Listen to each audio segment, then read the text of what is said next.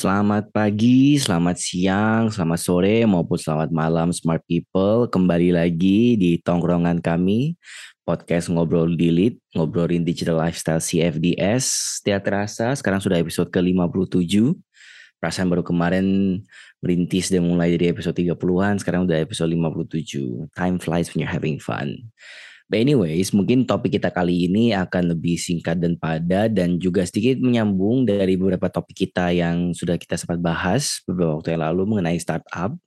Sempat kita bahas sedikit mengenai tren-tren dari startup yang di mana kami melihat akan ada potensi untuk para pekerja startup ini menjadi korban dari layoff atau ya bahasa kasarnya dipecat dari startup tersebut. Dan jika Smart People sudah mengikuti berita beberapa waktu lalu ini, hal tersebut bukanlah sebuah apa ya, bukanlah sebuah imajinasi saja, namun kenyataannya menjadi sebuah kenyataan.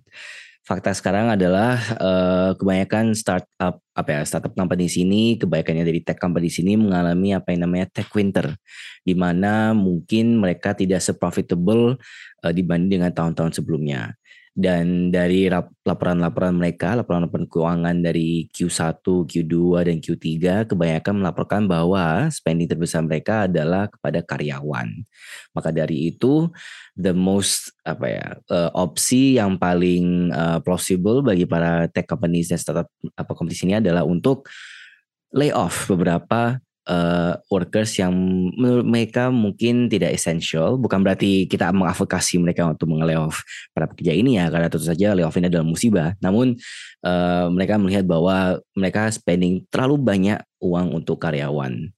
Dan ya perusahaan-perusahaan yang cukup apa ya yang cukup terkenal seperti mungkin kita sebaiknya sebut merek ya dalam podcast kali ini karena emang mau nggak mau harus menyebut merek biar tidak terlalu vague uh, yang cukup terkenal di Indonesia adalah uh, Goto. Goto sendiri melaporkan dia layoff sebanyak 10 sampai 15 persen dari pekerjaan mereka kalau tidak salah. 12 persen kak. 12 persen ya, ah 12 persen, oke, okay. 12 persen dan itu uh, angka yang cukup besar loh 12 persen karena Goto itu memiliki karyawan yang cukup. 1.300 ya kak ya. Ah 1.300 dan itu ternyata spending mereka untuk uh, karyawan mereka itu melebihi daripada perusahaan lain yaitu Telkomsel yang memiliki jumlah karyawan lebih banyak. Jadi uh, kalau misalnya Smart People cari beritanya ini cukup mengejutkan, karena ternyata Goto ini menempatkan karyawan mereka pada standar yang cukup tinggi as they should, as anyone should ya.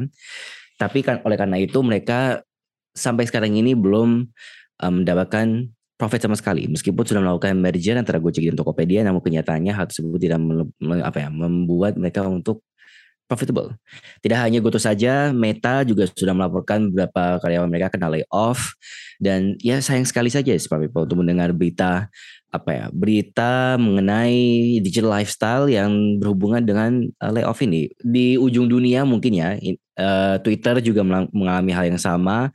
Semenjak Elon Musk naik dan membeli uh, Twitter sebagai CEO-nya dia kurang lebih sudah memecat banyak sekali dari karyawan karyawan nama Twitter uh, sempat viral juga waktu itu ada foto di Twitter, oddly enough di Twitter ya, ada foto before and after Elon Musk apa ya masuk ke Twitter jumlah uh, karyawannya itu cukup banyak kemudian yang sisanya itu hanya programmer-programmernya saja. Hmm, ini sedikit apa ya uh, ya sedih juga sih karena it, shows that di Elon Musk apa ya karyawan yang profitable dan menguntungkan bagi dia hanyalah programmers dan coders saja gitu loh. Selain sebelumnya dari itu itu nggak penting. Bahkan mereka itu nggak ada PR maupun HR lagi di Twitter. Jadi itu cukup apa ya meresahkan gitu. Dan itu semua untuk mencari keuntungan. Allegedly hal ini semua dilakukan demi mencari keuntungan. Shopee, Goto, Meta, Twitter semua tech company sekarang ini yang menyediakan jasa-jasa free services ini membutuhkan cara alternatif untuk mendapatkan uang. Sadly enough, itu dilakukan at the expense of workers yang membangun perusahaan ini. Ya, mungkin topik ini akan agak sedikit apa ya gelap ya smart people tapi nggak apa-apa hmm. itu biar kita sharing awareness gitu. gimana mbak Firia jadi agak sedih nih aku sedih ya aku juga gitu karena ya aku mengenal beberapa orang yang terkena layoff gitu dan menurutku kayak mm-hmm. Apalagi itu perusahaan-perusahaan besar yang pasti kita pas kenal mereka at the first place pasti merasa kayak wih keren banget lo bisa kerja di sini gitu. Gimana caranya? Dia udah kuliah di luar negeri biar bisa masuk sini dan dan and so on and so forth. Maksudnya kayak bener-bener ya keren lah bisa berada di posisi berada di posisi itu. Ternyata ada permasalahan ternyata orang yang udah berada di posisi sekarang itu pun dan udah apa ya melakukan banyak hal untuk berada di posisi itu ternyata bisa dengan mudahnya tergeser gara-gara ke maksudnya demi perusahaan. Jadi kayak mungkin di sisi lain kita bisa mikir kayak ya sekuat kuat kita bekerja kita tuh pasti akan replaceable gitu. Jadi hmm, walaupun kita udah berada di posisi itu tinggi apa pun gitu kita akan tetap Tapi kalau kita lihat apa trennya itu sebenarnya kalau dulu inget gak sih pertama kali perusahaan gede yang ngelakuin uh, mungkin nggak pertama kali ya, tapi uh, sebelum ada huru hara layoff ini perusahaan tech company yang layoff banyak orang itu buka lapak inget nggak sebelum pandemi oh iya iya iya, iya. kalau salah tuh 250-an orang gitu pokoknya itu benar-benar cukup apa ya signifikan ya maksudnya dan itu belum musim kan maksudnya hmm. layoff ini kan sekarang musim banget nih tapi itu dulu belum belum ada momennya dia berani menghentikan itu karena ya mungkin ada perubahan dari ya masih ada peraturan sistem dan segala macam gitu. Tapi sekarang uh, based on teman-teman aku yang kerja di sana, sekarang mereka udah settle. Ada masalah layoff layoff gini mereka udah nggak kenal lagi karena mereka udah melakukan itu semua.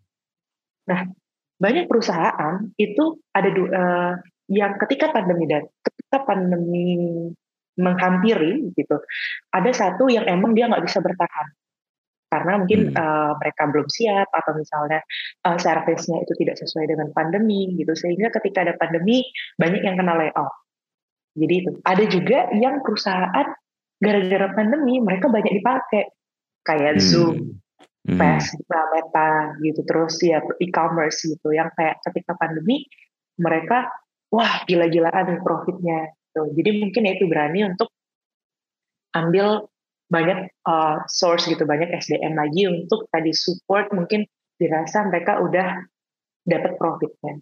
Ternyata hmm. setelah pandemi reda, ya namanya yeah. cycle-nya pasti ya turun lagi gitu. Orang-orang udah mulai terbiasa, uh, apa persaingan juga makin tinggi gitu dan orang-orang sudah mulai meninggalkan mungkin lebih udah pengen hidup tidak online lagi gitu face to face jadi banyak kayak mungkin hal-hal yang dianggap virtually atau misalnya dianggap mudah dengan e-commerce dan sebagainya orang-orang udah mulai itu tadi uh, apa long untuk pengen apa namanya muncul lagi di peradaban gitu. Jadi sehingga perusahaan-perusahaan yang tadinya udah merasa kayak udah profit nih udah bisa ngambil orang nih eh ternyata ditinggalkan ya balik lagi gitu. Hmm. jadi kayak kalau kita lihat Tokopedia aja itu tuh mereka ngekat 1.300 itu untuk ngekat 800 miliar Hmm. Bayangkan kan berarti kayak dan itu mereka sahamnya turun setelah 2022 ini. Misalnya di kuartal 2 Oktober sekian ini ya. Uh, misalnya hmm. kuartal 3 ya berarti ini ya. Tiga ya hmm. kuartal ketiga ini tuh mereka sahamnya turun sampai 20% kalau aku nggak tahu. Jadi maksud aku tuh kayak ibaratnya dia udah naik gara-gara pandemi terus turun gara-gara itu. Jadi menurutku kayak apa ya namanya di tech company itu kita sebagai manusia digital gitu ya kita tahu bahwa kehidupan digital ini pasti ada ups and down-nya, ada yang tiba-tiba naik, nanti tiba-tiba turun gitu kan. Termasuk juga di tech company gitu. Ya kalau misalnya tapi ya itu tadi kalau emang perusahaannya dari awal belum siap gitu atau belum sesetal itu tapi sudah berani mengambil keputusan yang cukup besar gitu ya hmm. ya pasti dampaknya juga akan sangat besar menurut aku Hmm, Dan tapi menarik juga tadi Rim yang kamu bilang gitu kalau misalnya siapa yang dipertahankan, siapa yang dilepaskan gitu. Kayak tadi mungkin dalam kasusnya Twitter yang dipertahankan adalah programmer karena merasa oh uh, Twitter ini kan orang yang maksudnya yang kerja orang-orang gitu, maksudnya orang-orang yang menggunakan dia karena yang keep the Twitter going kan adalah orang-orang yang menggunakan hmm. dia. Berarti ya siapa yang harus jaga ya programmer jangan sampai si Twitternya down maybe ya itu kan hmm. berarti yang dipertahankan programmer. Nah, terus misalnya dengan perusahaan perusahaan-perusahaan saya Meta atau Tokopedia uh, Goto gitu, siapa yang mereka pertahankan? Mungkin kalau yang aku lihat ya, orang yang berada di tengah-tengah gitu loh, hmm. bukan orang yang di bawah, karena yang di bawah ini tadi aku bilang mungkin irreplaceable bisa dikerjakan yang di tengah-tengah, hmm. bukan yang lebih atas. Jadi let's say misalnya misalnya kita ada di posisi uh, apa ya mungkin ada kalau pakai contoh kita aja ya misalnya RA uh, saya asisten BO sama manajer gitu nah rata-rata uh. indikat itu adalah atasnya either manajer atau asistennya jadi PO-nya yang di hmm. kenapa karena dia bisa mengerjakan atas atau bawah hmm. gitu dengan gaji yang tidak mahal uh. Nah, jadi kalau misalnya kita lihat sebenarnya itu apa ya? Yang di ini tuh agak ngalor ngidul, tapi menurut aku kayak kalau kita bisa lihat gitu siapa siapa yang dipertahankan, siapa yang kemudian tergusur gitu. Jadi bukan berarti mungkin smart people di sini sudah berupaya mati-matian untuk bekerja atau berupaya sekolah tinggi-tinggi untuk mendapatkan posisi yang matang gitu. Tapi ya bagaimana mungkin relasi kamu sama perusahaan atau bahkan posisi kamu di perusahaan itu tuh strategik atau enggak. Benar-benar. Dan ya sih sepakat sih kalau misalnya aku melihat dari apa ya tren-tren yang layoff yang sekarang ini kan nggak apa ya ya kita ngomong emang apa ya mereka itu ngekat dari pegawai karena itu spending terbesar mereka juga kan tapi aku juga melihat apa ya work benefits yang bisa didapat oleh para uh, tech companies maupun startup ini juga mulai dipangkas gitu loh. Kayak misalnya Shopee nih, kan mereka sempat apa ya trending sebagai tempat apa ya uh, tech companies yang cukup milenial dan Gen Z banget loh. Mereka ada recreation lounge, mereka ada free flow snacks dan free flow drinks dan sebagainya. Hal-hal itu menjelang ke apa ya tech winter ini, menjelang mereka layoff ini, mereka juga memangkas itu semua. Udah nggak ada snack lagi. Bahkan beberapa perusahaan udah mulai untuk tidak memberi apa itu kompensasi uh, untuk transport ketika mulai WFO. Jadi mereka tidak lagi memberikan misalnya kayak voucher Grab atau voucher Gojek misalnya kayak untuk um, motong biaya transport mereka dan sebagainya. Jadi emang apa ya uh, sebagai yang Mbak Fidia bilang tren tech company sini untuk mulai apa ya mengurangi pengeluaran mereka sebanyak mungkin itu adalah tren yang emang sepatutnya terjadi. Karena purchasing power kita sudah tidak seperti sama seperti pandemi gitu loh. Kayak ngomong secara pribadi aja aku waktu awal pandemi tengah-tengah pandemi itu kayak ada aja tuh kayak seminggu sekali check out Shopee atau check out Tokped gitu loh. Benar, meskipun benar. itu buat hal-hal yang miscellaneous yang nggak dibutuhkan tuh loh. Karena ya spendingku dan apa ya pendapatanku dan spendingku itu kayak lebih banyak pendapatan daripada spending. Jadi kayak di posisi lebih di mana kayak masa spending daripada pendapatan kali. Eh, enggak enggak itu level equilibriumnya itu dapat loh jadi kayak ya uangnya itu ada terus tapi at the end of the day kayak hmm kok nggak habis-habis ini buat apa nih jadinya jadi ya mulailah beli beli hal-hal aneh-aneh gitu loh kayak kalau personally aku yang mulai misalnya kayak hobi keyboard, naki keyboard dan sebagainya, beli alat-alat teknologi dan sebagainya. Tapi kalau udah mulai mereda kayak gini kan ya aku mulai kelihatan nih uangku ke mana. Buat beli makan kalau di luar, isi bensin kalau jalan dan sebagainya. Jadi kan spendingku itu udah bukan hal-hal lagi yang bisa aku pakai untuk uh, shopping online, simple as dari itu loh kayak hmm. there is no merit of me shopping online kalau itu bukan suatu hal yang aku inginkan dan itu suatu hal yang sangat ditakutkan oleh perusahaan-perusahaan seperti Goto dan Shopee ini ketika uh, user mereka ini sudah tidak melirik lagi dan tidak melihat lagi keuntungan dari menggunakan uh, jasa-jasa mereka itu loh dan hmm. which leads to ya ini uh, tech layoffs ini tapi apa ya menurut kami ya apa ya semacam take off ini take layoff ini bukanlah suatu end of the world ya apa so. bukan berarti hanya karena kalian di layoff ini kalian ya.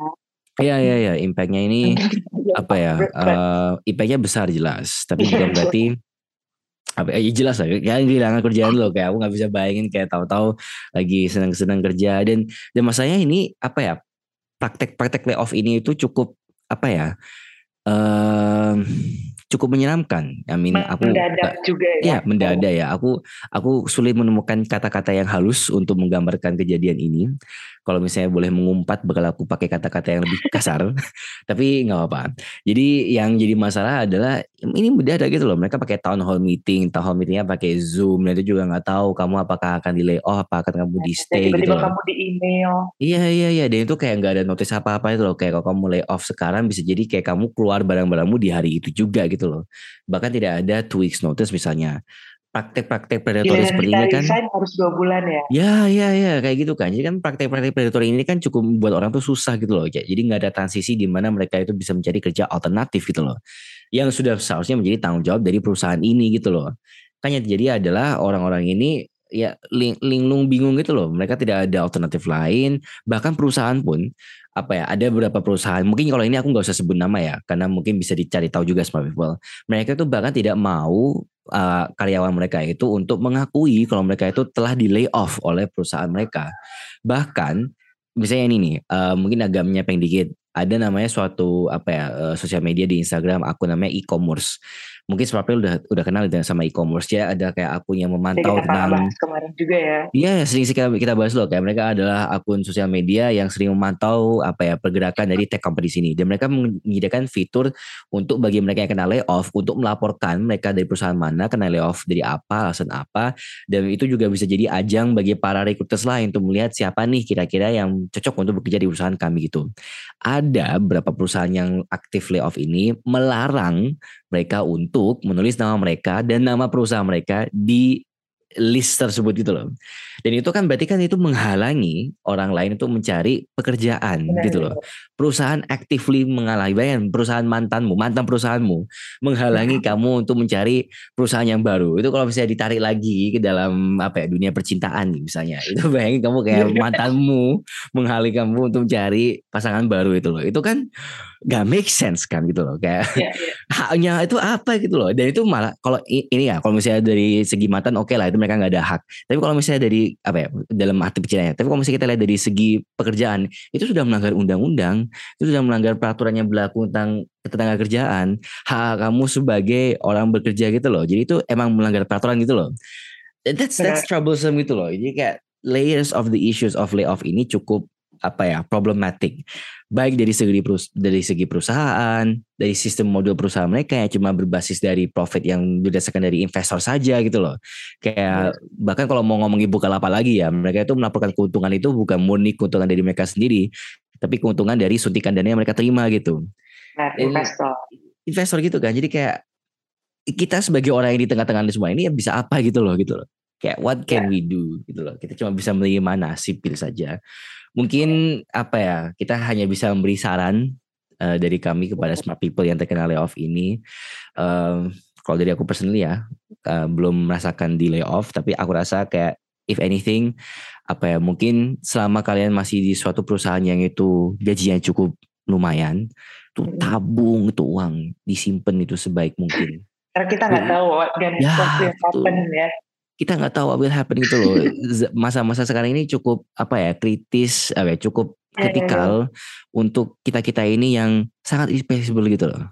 Kayak meskipun tadi Mbak Firia mungkin ngomong kayak oh ya, uh -uh, Bener-bener. Ini naik turun. Itu benar naik turun kan. Kayak mungkin pakai analogi yang di dia juga kan. Kayak mungkin aku sebagai PO yang mungkin Mbak Fidia bilang kayak ya mungkin yang PO kan lebih aman untuk jaga kenapa can do the works bawah. Ya, kita we don't know. kita nggak tahu, kita nggak tahu bisa jadi besok-besok Mbak Traffic nge aku Rim kamu dipecat ya lah. Bingung kan?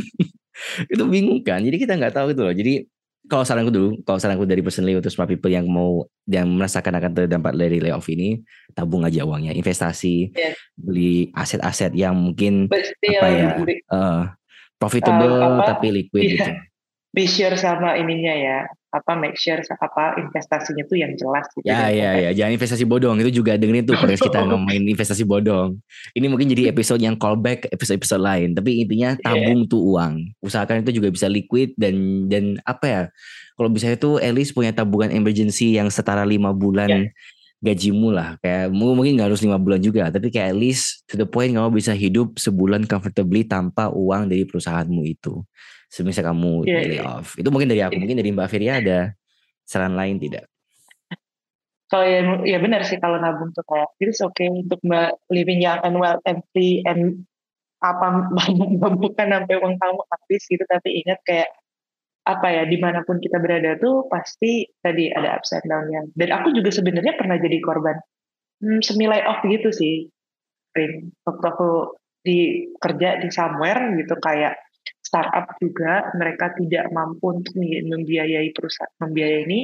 Dan aku posisiku kemarin adalah manajer posisi aku dikat aku hmm. akan dikat gitu karena mereka akan mempertahankan orang yang bisa mengerjakan pekerjaanku tanpa harus menggaji sebesar aku gitu Nah, hmm. uh, tapi pembelajaran pembelajaran di sana adalah bukan berarti kita harus berada di posisi tinggi untuk atau berada di posisi tengah-tengah nggak mau naik biar nggak dikat tapi lebih ke ya itu tadi yang kayak kamu bilang kayak ketika kamu berada di sebuah perusahaan itu kamu pasti sudah tahu uh, apa ya namanya uh, ambience bukan ambience but how the apa company works gitu mm-hmm. jadi kayak kamu pasti akan tahu ketika mereka mengalami masalah mereka akan apa gitu dan kira-kira mereka akan arahnya ke mana ketika kamu tahu perusahaan ini tuh sudah terlihat engap-engap gitu udah terlihat kayak megap-megap gitu